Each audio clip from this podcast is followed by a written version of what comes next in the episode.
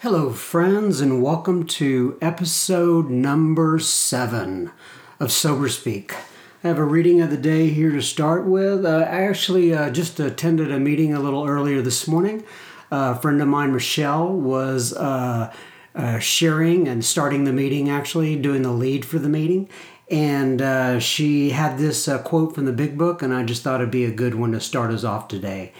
It says, this from, page 133, uh, the chapter called The Family Afterward. And it says, Avoid then the deliberate manufacture of misery. But if trouble comes, cheerfully capitalize it as an opportunity to demonstrate his omnipotence. At Sober Speak, you will find podcasts of people sharing their story of recovery, much like at a speaker meeting. Uh, these are men and women who will tell us about their experience, strength, and hope, centered around the 12 steps of recovery. My name is John M. I'm an alcoholic, and I will be the host of this episode number seven. As a reminder, we welcome all your comments. Uh, feel free to contact us. Uh, just uh, send an email to me at john at soberspeak.com. Keep in mind, SoberSpeak is a self supporting organization through our own contributions. We're not allied with any sect, denomination, politics, organization, or institution. We do not wish to engage in any controversy, neither endorse nor oppose any causes. Um, please remember once again also that at SoberSpeak, we do not speak for any 12 step community. We only represent ourselves we are here to share our experience, strength, and hope of recovery for those who wish to come along for the ride. Take you want, take what you want, excuse me, and leave the rest behind. So I have a quick question though to start out this week, and that is, how do you handle a crisis in your life? A crisis in your life. Um, and the reason I throw that out there is because. Um, crises do what's the plural of crisis? I believe it's crises. Crises do happen um, in our world. Um, and uh, i experienced two of those this week um, on top of each other uh, on the same days. And i won't go into any details but just suffice it to say that uh, these two situations affected uh, uh, not only me uh, but many people. Uh, many people are involved in both these situations, and there's a lot of nuance and uh, complication involved with all these different situations. But I had some sleepless nights, and so I think about that quote that I read on the front of this how to cheerfully capitalize upon these situations to uh, prove God, God's omnipotence. And I got to tell you the truth, right? when I'm in the middle of these things, I don't always think about His omnipotence, or excuse me, I'm always not thinking about proving His omnipotence. Um, I'm more trying to work through the process. I'm taking it to Him in prayer, but I will do what my friend Renee E calls keep in my habit of sobriety. I love that term, right? Um, my habit of recovery. In other words, it's important to establish those habits on the front end for when a crisis does occur. Um, that I can continue to go down that road. And my, my, my habit is continue my prayer and meditation, continue to go to meetings, uh, continue to talk to people, healthy people that I trust, that I can take these things to, um, and um, uh, stay sober for one day at a time. Okay, so here we are, as I promised to introduce Mr. Chad S. Uh, sitting here with me now, and you'll you will notice as soon as Chad starts to talk that he is uh, definitely from the Northeast somewhere. Just kidding. uh, Chad, I, by the way, I've never really asked you where you're from, but I'm assuming you were from Texas. Where are you from? Yes, I'm from uh, west of Lubbock, about 60 miles out in God's country. It sounds good. And you're wearing your Texas Tech shirt oh, today. Yeah. Oh yeah. Yeah, a Red Raider. Yeah, you know, uh, I went to school there for a while, but uh, just uh, couldn't seem to show up to class on a regular basis. So Um, I, I ended up, I, ended up graduating from another college. So You you, know, go. we have a we have a similar story. we hadn't talked about that, but I had the same uh, experience. I actually went to Texas Tech my first semester out of high school. Somehow, I managed to take nine hours and get a one point six seven. I spent a lot of time on what do they call it? The strip? Is that what that's Oh called? yeah, down that's there? strip. Yeah, yeah, for sure. Yeah. Uh, Lubbock's wet now, so you don't even Oh. have to go out to the strip. They sell liquor right there across the street from the campus and everything. Oh, they, it's like you don't even have to travel out of the don't city have to to get bum it. a ride out to the strip. Right, that's what I was doing, bumming to- rides. I didn't have a car. I Had to go out to Pinkie's and get a dozen gizzards and a case of beers. All right, so I'm going to read again uh, what I read here at the beginning of the podcast, and I just want to, you know, just give me your uh, feedbacks, uh, feedback thoughts on this, and that is uh, avoid then the deliberate manufacture of misery, but if trouble comes, cheerfully capitalize it as an opportunity to demonstrate His omnipotence. What's been your, I guess, your experience with that? Well, um, when I first came to AA, uh, I thought that it would fix my problems, right? That that drinking was my problem, and that when I stopped drinking, because I couldn't stop drinking, so AA would help me stop drinking, and as soon as I stopped drinking, I wouldn't have problems. That life would be okay, and uh, the uh, damage that I'd caused between my uh, wife at the time and and uh, in our marriage and our and our kid that we would be um, on on on a new plane, so to speak. Right, we would go to that fourth dimension that they talk about, and everything would be great, and we would. Uh, live happily ever after. Now I wouldn't have any fun necessarily because I don't know how to fun have fun without drinking, but that you know everything would be fixed. All of the these issues would, would be fixed.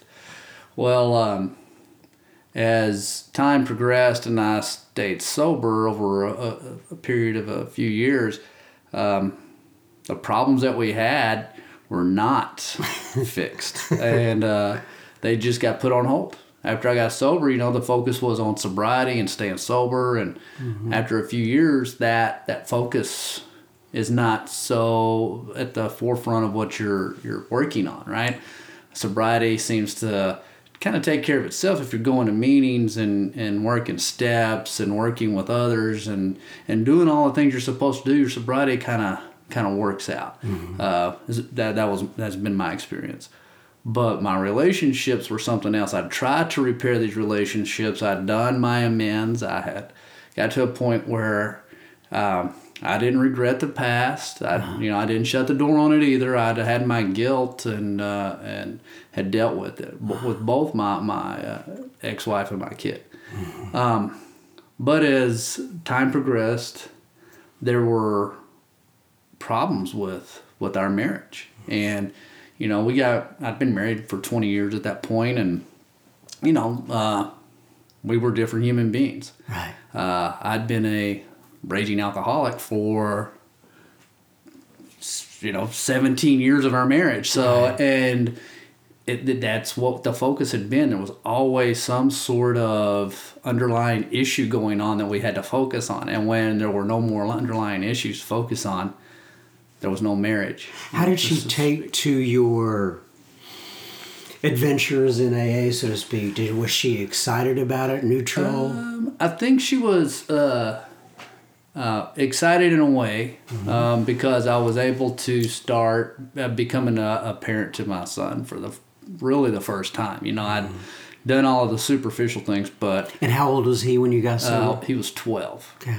and so I was able to to start doing things with him that I wouldn't have been able to do before. We went, you know, he joined the Boy Scouts, and we went scouting, and we went on lots of trips together. Just him and him and I going to, to museums and different places with the Scouts and doing doing a lot of, lot of fun stuff. And uh, uh, I don't know if he would say it was fun, but I enjoyed it, and uh, uh, we grew close and, and worked through a lot of lot of you know teenage angst type issues, and, and, and I was sober and I was able to be there for him. I mean that that was one thing that uh, really the program helped me with was actually being present for everything, good and bad. Yeah. Because before, you know, uh, it was I was, uh, you know, who who goes and has a tailgate at a tailgate party at their kids, you know, soccer game when they're ten years old, right? So I mean, it's uh, it's uh, it, it allowed me to be there. Uh, Tailgating so it, it allowed me to be there in, in times when I didn't think I would. I, I just thought it was too stressful and I would drink, but I did. I was there. Yeah. Um, but the real test for me came when when uh, my ex wife and I decided to get divorced, because I had thought that there was no way that I would be able to live through some of these things and not drink. Yeah. Um, And so, how many years? So, by the way, uh, let's go ahead and just kind of get this out. I always have people just tell, "What is your sobriety date?" um, February thirteenth, two thousand ten. Now, a- a- and I, I want to go back to this story when you and your wife decided to get a, uh divorce. But you were, uh, I don't know if we would call it famous, but you're a little bit known in the area for introducing yourself with your sobriety date, which is a little bit different than most people. and so the way you would say it in a meeting is what? Uh, February thirteenth, old tenor. Oh, tenor. And, now, uh, where did you come up with that? Well, when I, it had just well, I got sober in the first part of the year, and so I would show up to meetings and they'd say, you know, give your sobriety date, and I would say February thirteenth, oh ten. Oh, you know, I just couldn't couldn't get it out of my head because I'd been saying 09, 08, 07 for so long. I couldn't, I just couldn't get it out of my head to say 010. and uh, and for whatever reason, uh, I just added the er to the end of it because it's ridiculous, right? It doesn't really matter. We just we have a daily reprieve, Right. So I, I don't try to put too much significance on the date. So it's just a, it's a lark to me. It's funny, you know, and um, my thing about meetings and and uh, and sobriety is we are not a glum lot. Um, there's nothing worse than just being this, uh, you know, this self pity and bitter morass, you know. And and I, I think about the first meeting I went to was on Valentine's Day. Yeah, uh, yeah, I was going to ask you about that too. Now, before you go to that, let me let me just go back to you and your well. We get we're conflating a couple Yeah. different stories. So let's go back here, and, and I do have that on my list. I want to talk to you that Okay. because that that just uh, uh, it- it's funny yet sad at the same time, right? Which is most of our stories in AA. Um, so you you and your wife decided to uh, break up. You Right. decided to get a divorce. Right. And so um, I thought, you know, it, when, when I had first come to AA, I thought I was going to get divorced too. And it's, it, the codependency was was just out of this world. Um, and I just didn't think there were was going to be any life. That there was, you know, that that when I got divorced, that was it. That there was no point of going on. Well, after I've been sober for several years, and we got to this point of of getting divorced, and it came through it, and we still had a pretty okay relationship. Um, uh, right before, uh, oh, about I don't know, a year before I got divorced, some guy uh, here in in the city had. Him and his wife were going through a divorce, and he ended up like burning their house down and shooting their dog and doing all. You know, he got drunk and and if it would have been if that would have been five years before, that could have been me very easily. I would have had no problem, yeah, burning down the house and ending up in prison for a few years just because I was so angry at the world, you know. So Right. when we got to this point and we went through it, um, and it was okay.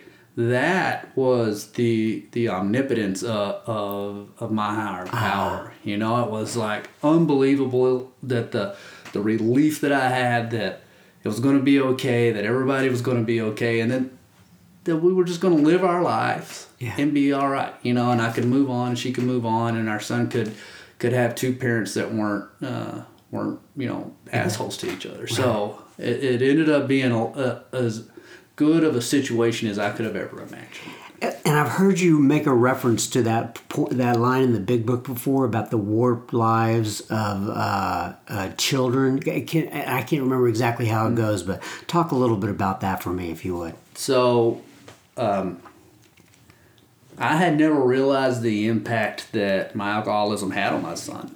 Um, it was just something I, I thought I'd been able to hold hold it uh, uh, away from him. You know, keep keep it secret, and so I'd only drink at certain periods of time. I uh, and, but the last couple of years, uh, I only drank after nine p.m. Mm-hmm. Uh, I would wait till nine o'clock at night and um, start drinking. I'd uh, decided to go back to grad school to to get my MBA and thought, well, you know, one of the reasons I remember, and I said this specifically to myself, that an alcoholic could not make it through grad school. I said that because I, my drink was just, you know, I knew I was drinking alcoholically and I didn't, I, I just thought, well, I'll do these things just to prove that I'm not an alcoholic. Mm-hmm. Well, uh, I was going to grad school and every night at nine o'clock, whether I was uh, ready to be through studying or not, I was through studying. you know, um, they, uh, I, I, would hear uh, um, my wife go to bed, my son would shut the door on his room, and he'd be in bed, and I would be at the refrigerator cracking a beer, you know, and uh, winding down for the day, and uh, I'd wake up on the couch at one or two in the morning, going, "How the hell did I get here?" and then it was that was the way it was every night. So a lot of winding down. Yeah, so uh, you can drink on a pretty regular basis and make it through some pretty tough stuff. You know, mm-hmm. you don't. It, it's all we will work our ways any way we can to get a drink and, and satisfy that that that sickness that we have. You know, my brain is just going all the time. Yeah. And I, you know, that when they talked about when I first got in and I'd hear people say alcohol was my solution, I understood exactly what they meant because that's what I needed in order to, to exist as a human being. Um, if I didn't have drink, uh, I would think uh, you know the most crazy thoughts. So I had to have those drinks to, to get me get me to a place of what I would consider normalcy. Right. Um, I'd been told I'd gone to psychiatrist and told that I drank too much. I'd uh, when I was in the military, they told me I drank too much in the military. It, it, it everybody had always told me I drank too much, and um, I didn't believe them. I really, I just thought I drank like everybody else. It wasn't until I uh, I got sober and was around normal people that I would see them drink two or three drinks and go home and and, and do regular things that that I realized that I was unbelievably out of control when it came to drinking. It's incredible how far the the denial goes. No, it's unbelievable, unbelievable. Well, tell me about your. I got you off track just a little bit ago. Like your your first meeting uh, coming in. How how you found the meeting?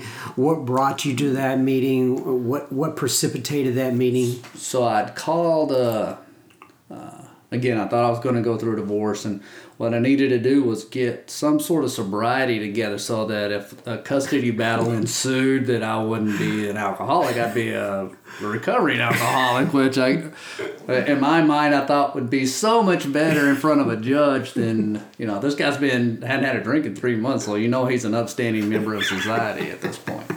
Uh, so I was like, okay, I need to I need to to get the heat off. I need to get sober. So the only person I knew that had ever gone through it was my dad. So and he'd been sober for um, I was 17 or 18 years at oh, that point. So I called him and I said, Dad, I need to. I can't stop drinking. I don't know what to do. He said, Well, find a meeting and uh, just go to a meeting. I said, Well, I don't believe in God. And and I had this notion that I had to have an unwavering, undying belief in in God, the the the guy whose image is painted on the top of the Sistine Chapel God, right? That I had to believe in that God, right. and that was the only way I was gonna to make it through this crap. And uh, so he laughed at me and, uh, offended me pretty pretty good. I, I was like, I can't. I, am going through some shit here, and his old man is laughing at me. and just and, out of curiosity, because I didn't know, like going into an AA meeting, that uh, there was anything to do with God. At least I don't remember that. What what gave you that picture in your mind that uh, there was something to do with God? So? Well, uh, when my dad got sober, Ah, okay. he was he was on fire, man. Gotcha. I mean, he he was higher power this, higher power that. God, as I understand him, God, God, God, God, God, God, God, God, God, and.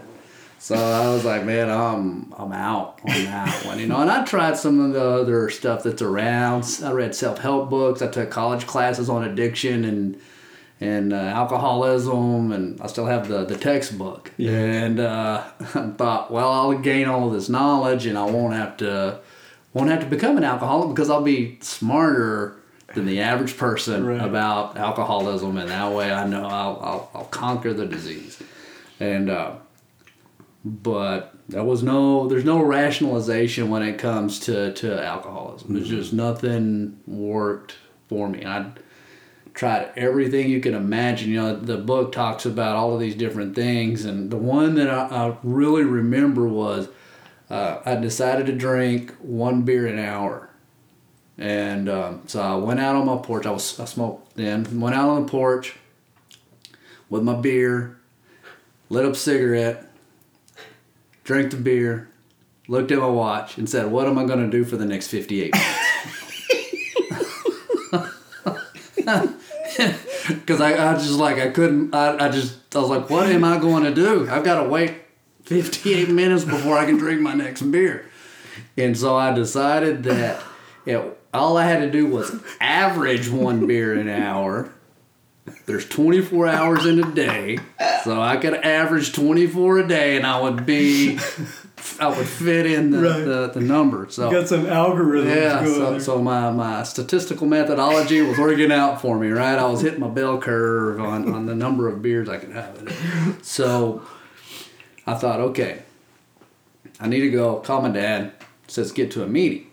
And uh, he, he had, in his, in his wisdom, when he had been sober a couple of years, he asked me to go to a meeting with him just to see what one was like. I, uh, I think he saw what was going on with me even when I was 24 years old, right? You could read the tea leaves. Yeah, so I went into the meeting, and it was an open meeting, open discussion, and uh, I said, "This is not for me. I do not belong with these people. They're they are insane." and um, so the next one I went to was 15, 16 years later. Um, so I found the one. I looked up Frisco AA and found the meetings, and uh, went to the first one on Valentine's Day of 2010. Uh, walked in, they were reading To Wives. It was a book study, so they were reading To Wives. Was that the men's Uh, meeting? no, no, no. It was, just a, it was just a Sunday night. oh, it's, okay, okay, Yeah, okay, okay. Sunday night book study, and And they're reading two. they're reading wives. To Wives, Two right? wives. And, and he talks about, you know, don't be too hard on your man. Don't, you know. And I was like, hell yeah, man. Don't leave me alone. That's I'm down with this chapter, man. I am down with this. And uh, we get through reading, and uh, I go to the newcomer guy, who ended, a guy ended up being my my sponsor, Sean, and uh, he's like, "Happy Valentine's Day." And I, I looked at him like he, he was out of his mind. I said, How the hell can you say Happy Valentine's Day? I'm miserable over here. It's the worst day of my life, man. My life is over.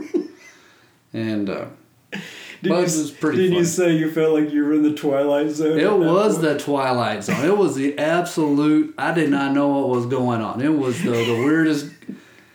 I, I didn't know how to feel. I didn't know how to talk. I didn't know anything. And uh, so I, I knew that you had to have a sponsor. And I, I thought that was one of the unwritten rules, right? You have to have a sponsor. So I called him up the next morning and I said, hey, you want to be my temporary sponsor because I don't believe any of this God stuff. And so I'm not sure how well this this whole thing's going to stick to me. So I don't want you to overcommit to.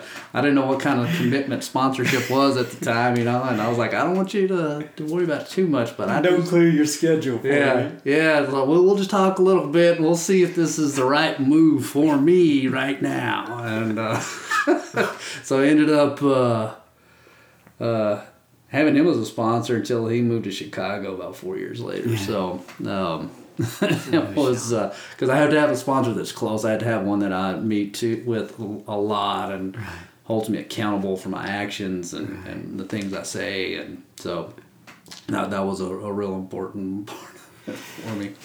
Originally, I think I think when we first met, it was back in the step study uh, uh, at St. Philip's. I don't know if you remember yeah, this. Yeah, yeah, like, for uh, sure. Yeah, I'd been sober like a minute and a half Right. when that thing came around. Right, I I was like, remember, right. And so it's interesting for me to see you just coming into the program at the time and where you are now and the snapshot of, you know, how much you've grown, what a different guy you are and such. So tell me about though your your experience uh, uh, uh, with that step study, kind of going through the steps for the first time, what it meant to you. Uh, kind of share some experience there. Well, we were because I was working the steps with my sponsor at the same time, and I'd never been through them, so it was uh, I wouldn't say parallel, but it was pretty close to, to what we were doing. Um, I had, you know, uh, I think uh, in reality, I think I'd been sober maybe three or four months because I think that was in the summer that that kicked off, like late May, early June that kicked off, and uh, I'd been putting off doing any real step work. I mean, I was going through the motions, but I really, I was just trying to keep people off my ass. Right. Whatever that took, that's what I did. I've, I've always been a guy of whatever the minimum requirement is. That's what it is. If I have to get a sixty nine point nine to pass, then that's what I got was a, or whatever it was. Right? Right. I did whatever the minimum was, and I was doing the same with these steps. And um, we're having a real issue with the whole higher power thing. Mm-hmm. Huge issue with it. And so I kept putting off all of these things and, and saying, well, I don't know about this third step. And we're working through the step study. And I'm like, yeah, whatever, you know, whatever, we're, whatever we need. And we went through and defined what we thought our higher power was, what we wanted it to be, how we, how we perceived it. And, um, you know, it, uh, and it never really meant anything to me, really. That second and third step, and I, I just drug through it. And it wasn't until I'd been sober six months and uh, got a uh, got my six month chip. I was going to the White House group down close to Love Field. They gave me my six month chip. I was driving back to the uh, to my office, and there's a liquor store that I'd bought liquor at a hundred times right next to my office, and I thought, you know what? Take the rest of the day off. I'm just gonna have a little six month sobriety celebration with the, the bottle of bottle of Crown Royal. Because what better way to celebrate sobriety than to get wasted, right? Excuse me. So um, I um, pulled into the parking lot, and for whatever reason, I don't know if it was my higher power. I don't know if it what it was. I don't know what happened, but I called my sponsor instead of going in that liquor store. Yeah. And at that point, it was a serious endeavor for me to get through these steps because I was going to die. I mean, you know, they talk about the pink cloud. I had that. I was on it. I was riding it for a long time just because it, you know, that was the first time and in maybe 35, 40 years that I had been three or six, eight months without something to drink. You know, it's, it, it's uh, it- so it was a weird. My my brain chemistry had changed because I didn't have that alcohol in there, and um, and I still didn't know what to call my higher power. Still. Uh, at that point, I turned it to the Force. You know, I started using the, the Star Wars, the Force, and I said, "Well, everything's the Force, and I'm going to use the Force. May the Force be with me to stay sober." And it worked. For did you A while. did you have any sort of uh, let me put it this way when i see people come to alcoholics anonymous usually it's one or two situations that you're dealing with either they learned a whole lot of stuff as a kid and they don't like that and they have to unlearn some of that if not all of it or it's kind of like a brand new penny that they're building from the ground up did you have any baggage you had to get rid of uh, You know, I'd grown up in a the town I grew up in was small. We had fifteen churches in a town of twenty five hundred people. We had three bootleggers and two drug dealers, you know, and the the bootleggers and the drug dealers seemed to get me where I wanted to a lot more than any of the churches I went to. Um, my family wasn't particularly religious, but my grandma would come get me and my brothers and take us to church, and I enjoyed it. It was a social function, but there was nothing really I ever got from it. Um, and there was a lot of hypocrisy. You know, I I equated religion to to to God instead of what it is, right? For me anyway. And so I'd always thought, well, that's uh that's kind of a, a, a weird weird thing to, to have that you have all these people telling you how to live and then you don't live that way, right? And uh you know, I was uh it was a Southern Baptist church, so it was real fundamentalist type stuff, you know, and this is what you did and no drinking, no smoking, no nothing, but everybody was drinking and everybody was Smoking. smoking and everybody was dancing, and everybody's doing whatever, right? So uh, I just thought it was, I just had come to the conclusion that it was a made up. It was all made up just to control people, and that was that. Right. And so, Like the Easter Bunny or something. exactly. I mean, the same people that lied to you about Easter bunnies, the same ones lying to you about Jesus Christ. You know that that was my thinking at the I time. understand. And then, um, So you said you were struggling with it, kind of coming to the step two. You're coming out of the liquor, yeah, the liquor so, store got- parking so lot. I got that, and uh, I held on to this force for a long time. Yeah. I said, okay. Um, and like Renee E says, you know, the God with skin and all of that stuff. I started using the group, and uh, you know, seeing these people that were total basket cases coming in and staying sober, and I knew that I hadn't been able to stay sober of my own volition for any period of time. And so I was like, well, there's something going on, and that's that's great, and, and and I'll just hold on to that.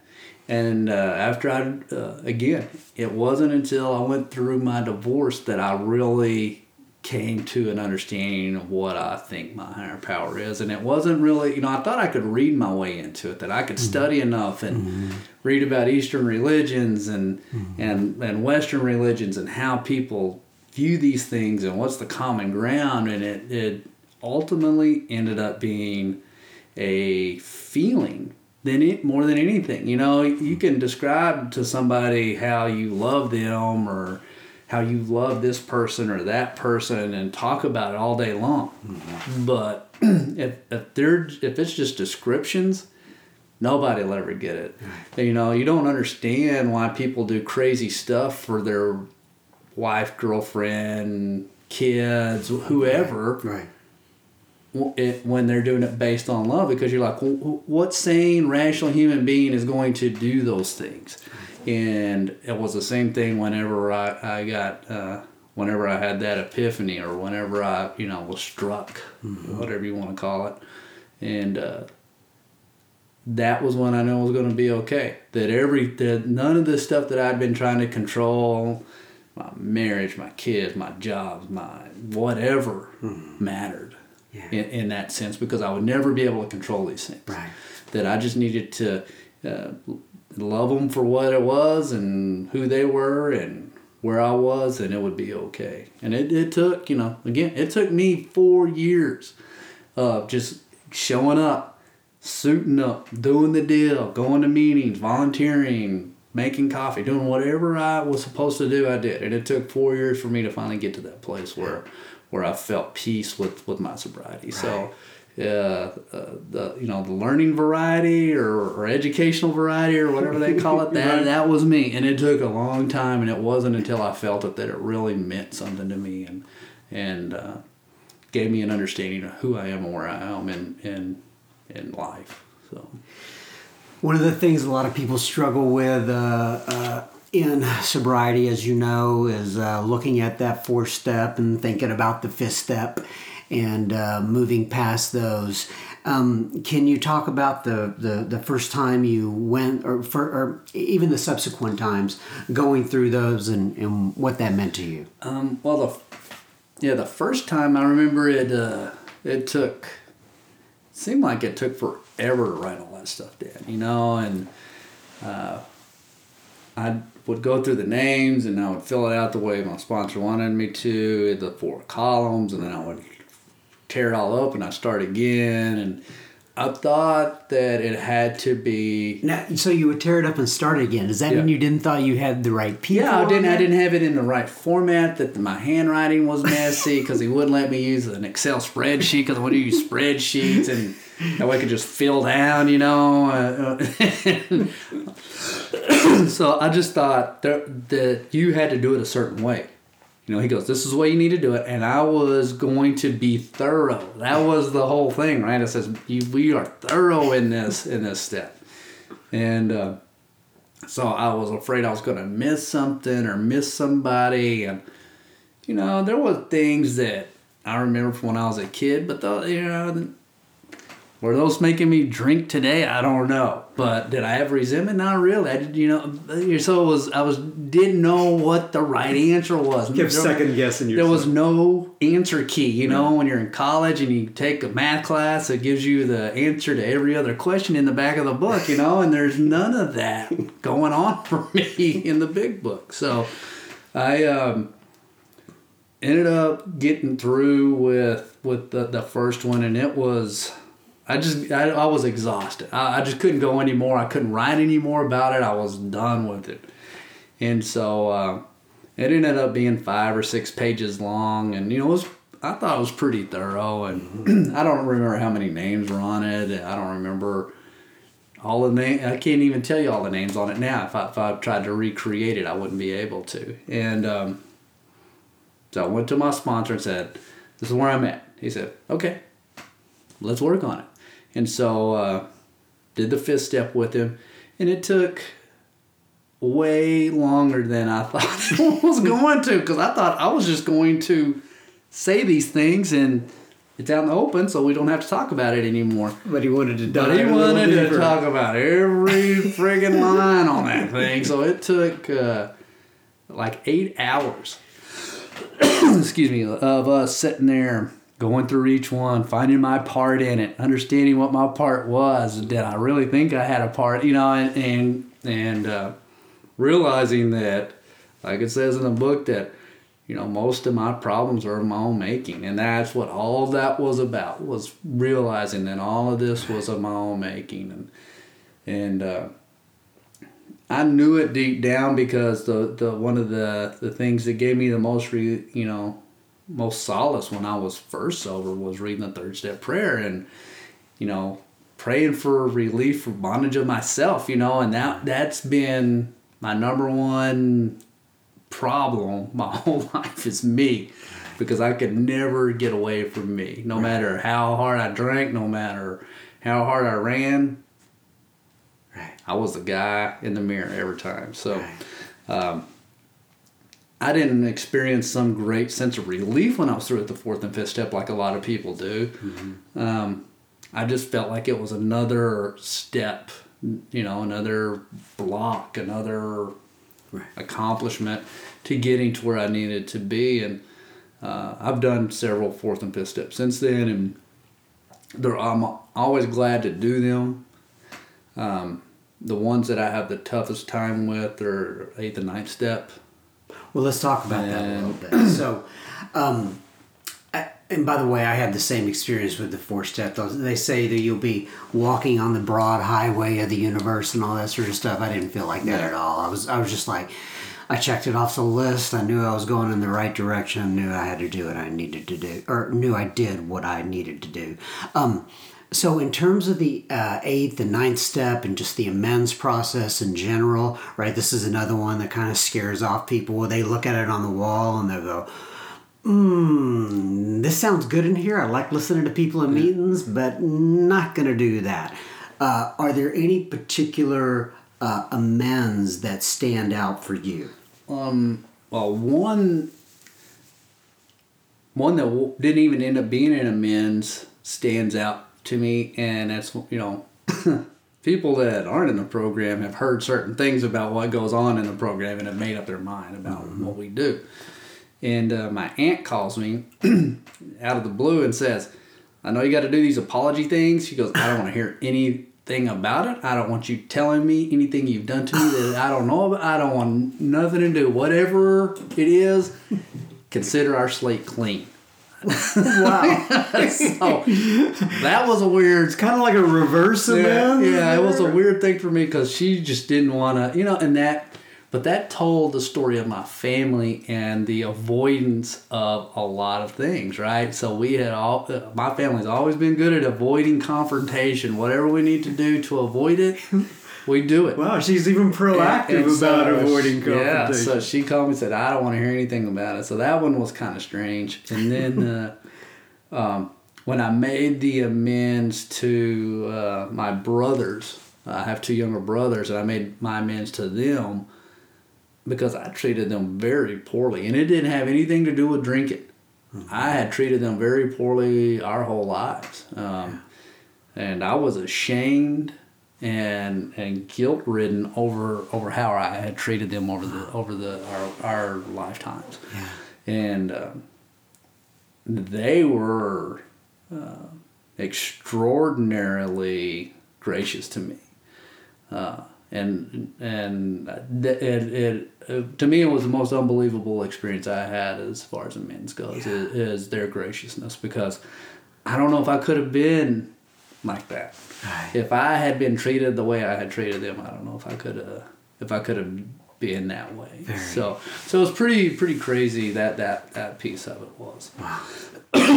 so it's uh, uh, well, then kind of going back to the sixth and seventh step, I thought those were going to be easy too, but those are those are continual. Right. No kidding. Very continual. I get you. So maybe talk a little bit about uh, 10, 11, or 12. In other words, um, uh, you know, your ability to uh, uh, take inventory on a daily basis or, or whenever you take inventory. Uh, and uh, uh, your prayer life and uh, uh, carrying the message because I know you do that. And so, talk to me a little bit about those. For uh, you know, yeah, 10, 11, and twelve. I tr- you know I would like to say that I have this this regimen where I before I go to bed every night I put this list together of the things I've done wrong and I think about it and if I make need to make amends and then I'm on the phone or I'm in the car driving across town to make my amends. No, it doesn't work like that so much for me, but I do go through my day at the end of the day and say, you know, what's what's happening, what did I do, and uh, um, sometimes I journal it, sometimes I don't. It just kind of depends on where I'm at uh, for that day. If it's if there's something that's bothering me, then I get out my pen and paper and I write it down and call my sponsor and talk to him. I always talk to my sponsor before I make amends now.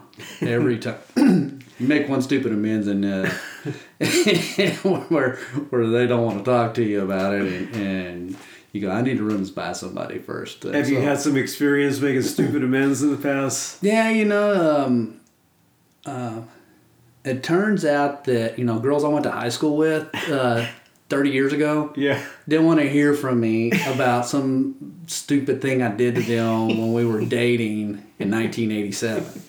Right. And uh, I, th- I thought it had preyed on them all these years. Some of them, I don't even know if they remembered my name, you know. So it was uh, uh, uh, the one in particular. I'd called her and talked to her, and uh, she was surprised to hear from me in the first place. But you know, small town, it was easy to get her number, and Yeah. um, she just didn't want to have anything to do with me, and I just couldn't believe that. And I'd hurt her feelings, and you know, she'd call me all kinds of names and hung up, and you know, so I had to had to reassess my amends making process at that point, and make sure I run it by my sponsor every time, Right. Every time, and Right. and my sponsors said, "Wait a minute, you know, stopped me a couple of times from not only." making amends to people that don't want to have anything to do with me, but and that's not the goal, right? The, or the key.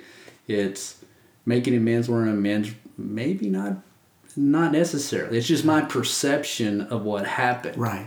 And sometimes it's just not there. There's just not an amends to make. It's just stuff that I've beat myself up over for years and have decided that I needed to make an amends for it, and it's it's not the case. So So, as I mentioned on the beginning of the podcast, um, uh, Renee E mentioned today uh, when I saw her in a meeting. She mentioned that phrase, which I've really been kind of uh, rattling around my little pea brain here. And the phrase is the habit of sobriety uh, or the habit of recovery, however you want to put it. And that is so, talk to me about how you see, how you view your habit of recovery, because obviously you've been doing something right. Okay?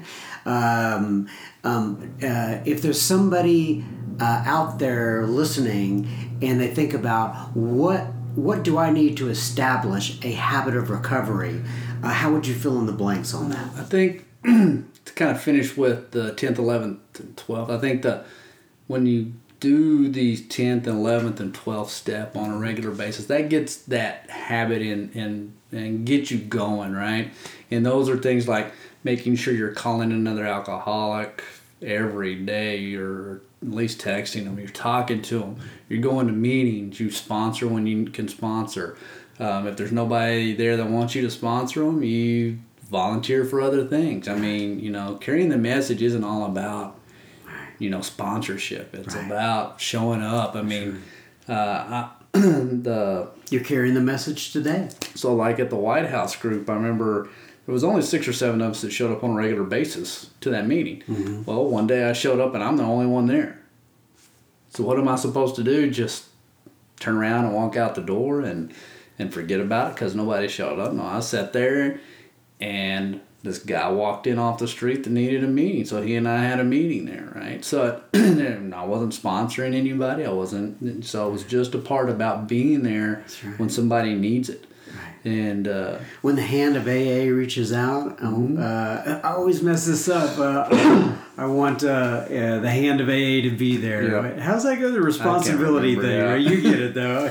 yeah, because I mean, what happened to me when I was I had been sober less than a week, and I woke up at two o'clock in the morning and needed a drink. And I had never done that before. I'd never woke up in the middle of the night needing a drink because you know I'd always passed out. So it Right. really, I'd already already had all the drinks I could handle, and uh, but I didn't know what to do. I really did. Um, and I had still had liquor in my house at that point, and so I started calling around and texting, and uh, somebody picked up a phone and walked me back off the ledge, and. Here I am eight years later because that one person Right. was there. Right. And so I make it a point to sleep with the bed with the phone next to me in the bed, and uh, whenever it rings at night, I answer. Whenever somebody says we need you to do this, I run over and if I if I can humanly do it, then I do it. I think I'm gonna set my alarm for three o'clock and Give me uh, a call, call man. tonight. Give me a call. and uh, for those of you out there listening, uh, Chad's number is. I'm just kidding. you can you can find me on on all kinds of websites. But all right, all right, Chad. Well, listen, this has been uh, absolutely fantastic. Anything you want to add before we close out here today? Well, I would say that one thing I, again, when I first came here, I thought happiness was going to be non-existent for me. That I was just going to exist. I wasn't going to be happy. Yeah. But after, you know, and it, it's it, it would have been impossible for me to envision this when I'd been sober thirty days. But as I went through everything, all you know, people dying, AA people dying, yeah. divorces, uh, kids leaving, kids being, you know, whatever it is. Um, you know, I've been, I've gotten remarried since I've been sober. I've got two new kids because of that, and a new family, and you And I know the, you're right. the, and the happiness mm-hmm. there is not what I ever thought it would have been. If you would have asked me what happiness was 10 years ago, I would have said X, Y, and Z. And it's not that. And happiness isn't just being laughing all the time. There, the, you know, you can be content yeah. And, and it'll be all right. You can always be happy. So the happiness definition uh, changing for me has been maybe the biggest difference for me uh, now and me eight years ago. So. Very good. Well put. Well put. Um, I always say God's been good to me. He let hardly anything work out the way I had it planned. Proved true to me many times. All right, so uh, I'm going to read from page 164 to close us out. It says, Abandon yourself to God as you understand God. Admit your faults to Him and to your fellows. Clear away the wreckage of your past. Give freely of what you find and join us. We shall be with you in the fellowship of the Spirit, and you will surely meet some of us as you trudge the road of happy destiny. May God bless you and keep you until then. Thank you very much, Chad, for joining me one more time. You're welcome. Um, and uh, we'll look forward to having many of you on the podcast along for the ride.